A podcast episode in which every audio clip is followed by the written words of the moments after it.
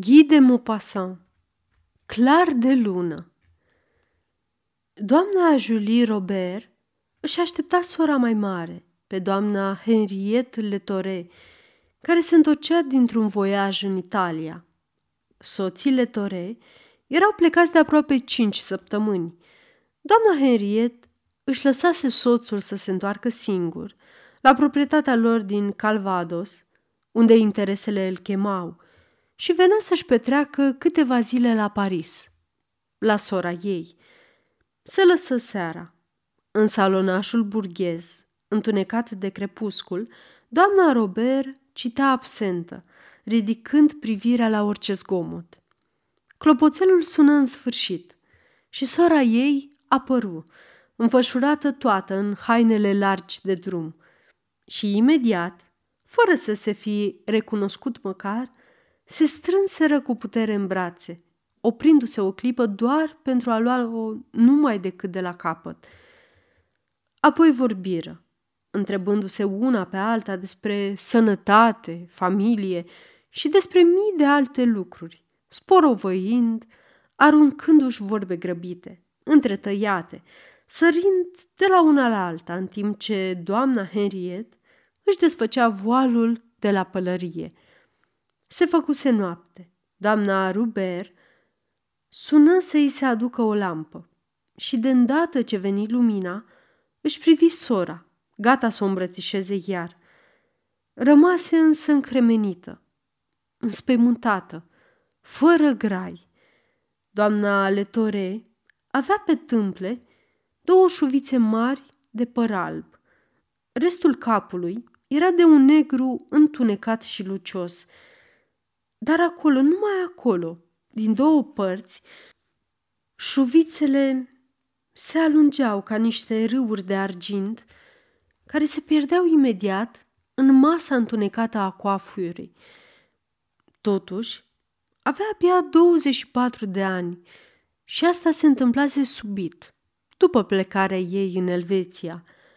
Țintuită locului, doamna Robert o privi uluită, gata să plângă ca și cum cine știe ce nenorocire misterioasă și teribilă se abătuse asupra sorăsii și întrebă ce ai, Henriet? Cu un zâmbet trist, un zâmbet bolnav, cealaltă îi răspunse Nimic, te asigur. Te uiți la părul meu alb? Dar doamna Robert o apucă viguros de umeri și, cercetând-o cu privirea, repetă Ce ai? Spunem ce ai? Dacă minți, să știi că o să-mi dau seama. Stăteau față în față și doamna Henriette, care devenise lividă, mai mai să leșine, avea lacrimi în colțul ochilor plecați. Sora repetă. Ce ți s-a întâmplat? Ce ai? Răspunde-mi! Atunci, cu o voce înăbușită, cealaltă murmură. Am... Am un amant. Și punându-și fruntea pe umărul mezinei, izbucni în plâns. Apoi, după ce se mai calmă un pic, când tresăririle pieptului îi se potoliră, început să vorbească dintr-o dată, ca și cum ar fi vrut să dea afară din ea acel secret, să-și reverse durerea într-o inimă prietenă.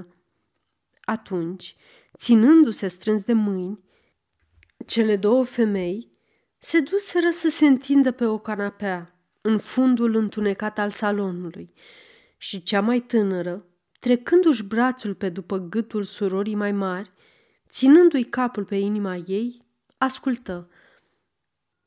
Aceasta este o înregistrare Cărțiaudio.eu. Pentru mai multe informații sau dacă dorești să te oferi voluntar, vizitează www.cărțiaudio.eu. Toate înregistrările Cărțiaudio.eu sunt din domeniu public.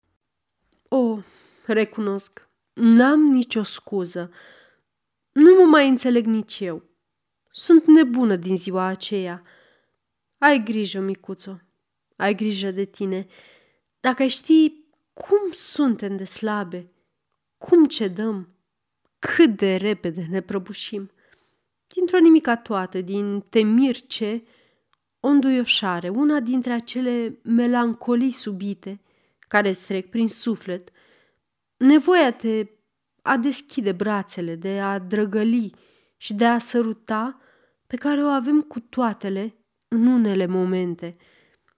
Îl cunoști pe soțul meu și știi cât îl iubesc, dar este matur și chipzuit și nu înțelege nimic din toate înfiorările tandre ale unei inimi de femeie. Este mereu, mereu același, mereu bun, mereu zâmbitor, mereu complezent, mereu perfect. O, cum aș fi vrut uneori să mă ia brusc în brațe, să mă acopere cu acele sărutări încete și dulci care contopesc două ființe, care sunt ca niște confidențe mute. Cum aș fi vrut să fi avut și el renunțări, slăbiciuni, să fi avut nevoie de mine, de mângâierile mele, de lacrimile mele. Toate astea sunt prostii, dar așa suntem noi, femeile. Ce putem face? Și totuși, niciodată nu mi-ar fi trecut prin cap să-l înșel. Azi faptul e consumat, fără iubire, fără motiv, fără nimic. Doar fiindcă, într-o noapte, luna se oglindea în lacul din Lucerna. De o lună de când călătoream împreună, soțul meu, prin indiferența lui calmă, îmi paraliza entuziasmul, îmi stingea înflăcărările. În timp ce coboram coastele, la apusul soarelui, în galopul celor patru cai ai diligenței, eu, zărind în aburul transparent al dimineții, văile întinse, pădurile, râurile, satul. Băteam din palme încântată și îi ziceam, Ce frumos este dragul meu, sărută-mă așadar! Iar el îmi răspundea cu un sărus binevoitor și rece, ridicând ușor din umeri. Ăsta nu e un motiv să ne sărutăm, faptul că-ți place peisajul. Vorbele lui mă înghețau până în inimă. Mi se pare totuși că atunci când iubești, ar trebui să ai mereu dorința de a iubi și mai mult, mai ales în fața spectacolelor care te emoționează. În sfârșit, aveam în mine clocotiri de poezie pe care el le împiedica să se reverse. Ce să-ți spun? Eram aproape ca un cazan plin cu vapori și închis hermetic. Într-o seară, eram de patru zile într-un hotel din Fluelen. Robert, suferind de o migrenă, a urcat să se culce imediat după cină, iar eu m-am dus să mă plimb singură pe malul lacului. Era o noapte cam basme. Luna rotundă se etala în mijlocul cerului. Munții înalți cu zăpezile lor păreau împodobiți cu argint, iar apa, toată numai reflexe, avea ușoare tremurări lucitoare. Aerul era blând, încărcat cu acea căldură plăcută și pătrunzătoare care ne moleșește și ne înduioșează fără motiv. Dar cât de sensibil și vibrant e sufletul în acele momente, cât de repede tresare și cu câtă putere simte.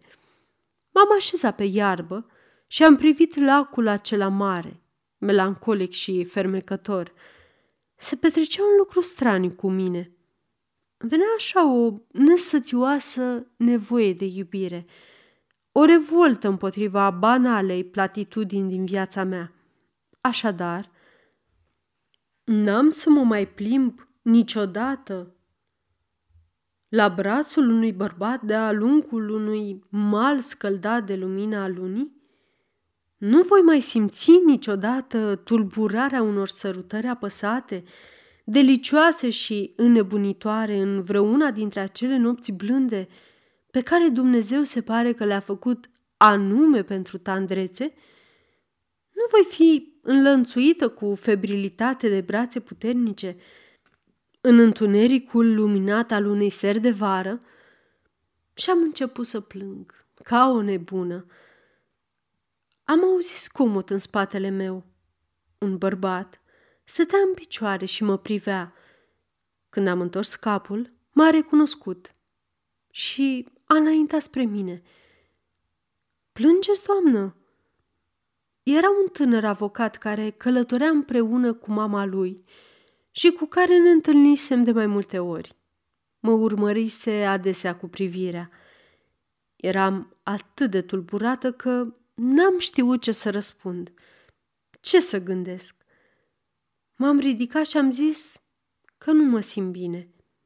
El a început să meargă alături de mine într-un mod firesc și respectuos și mi-a vorbit despre voiajul nostru. Tot ce simțisem eu, spunea și el. Tot ce mă făcea să mă înfior. Înțelegea ca mine, mai bine încă decât mine. Și dintr-o dată a început să-mi recite versuri, niște versuri din muzet. Mă sufocam, cuprinsă de o emoție de nedescris. Mi se părea că până și munții, lacul, clarul de lună șopteau lucruri nespus de dulci.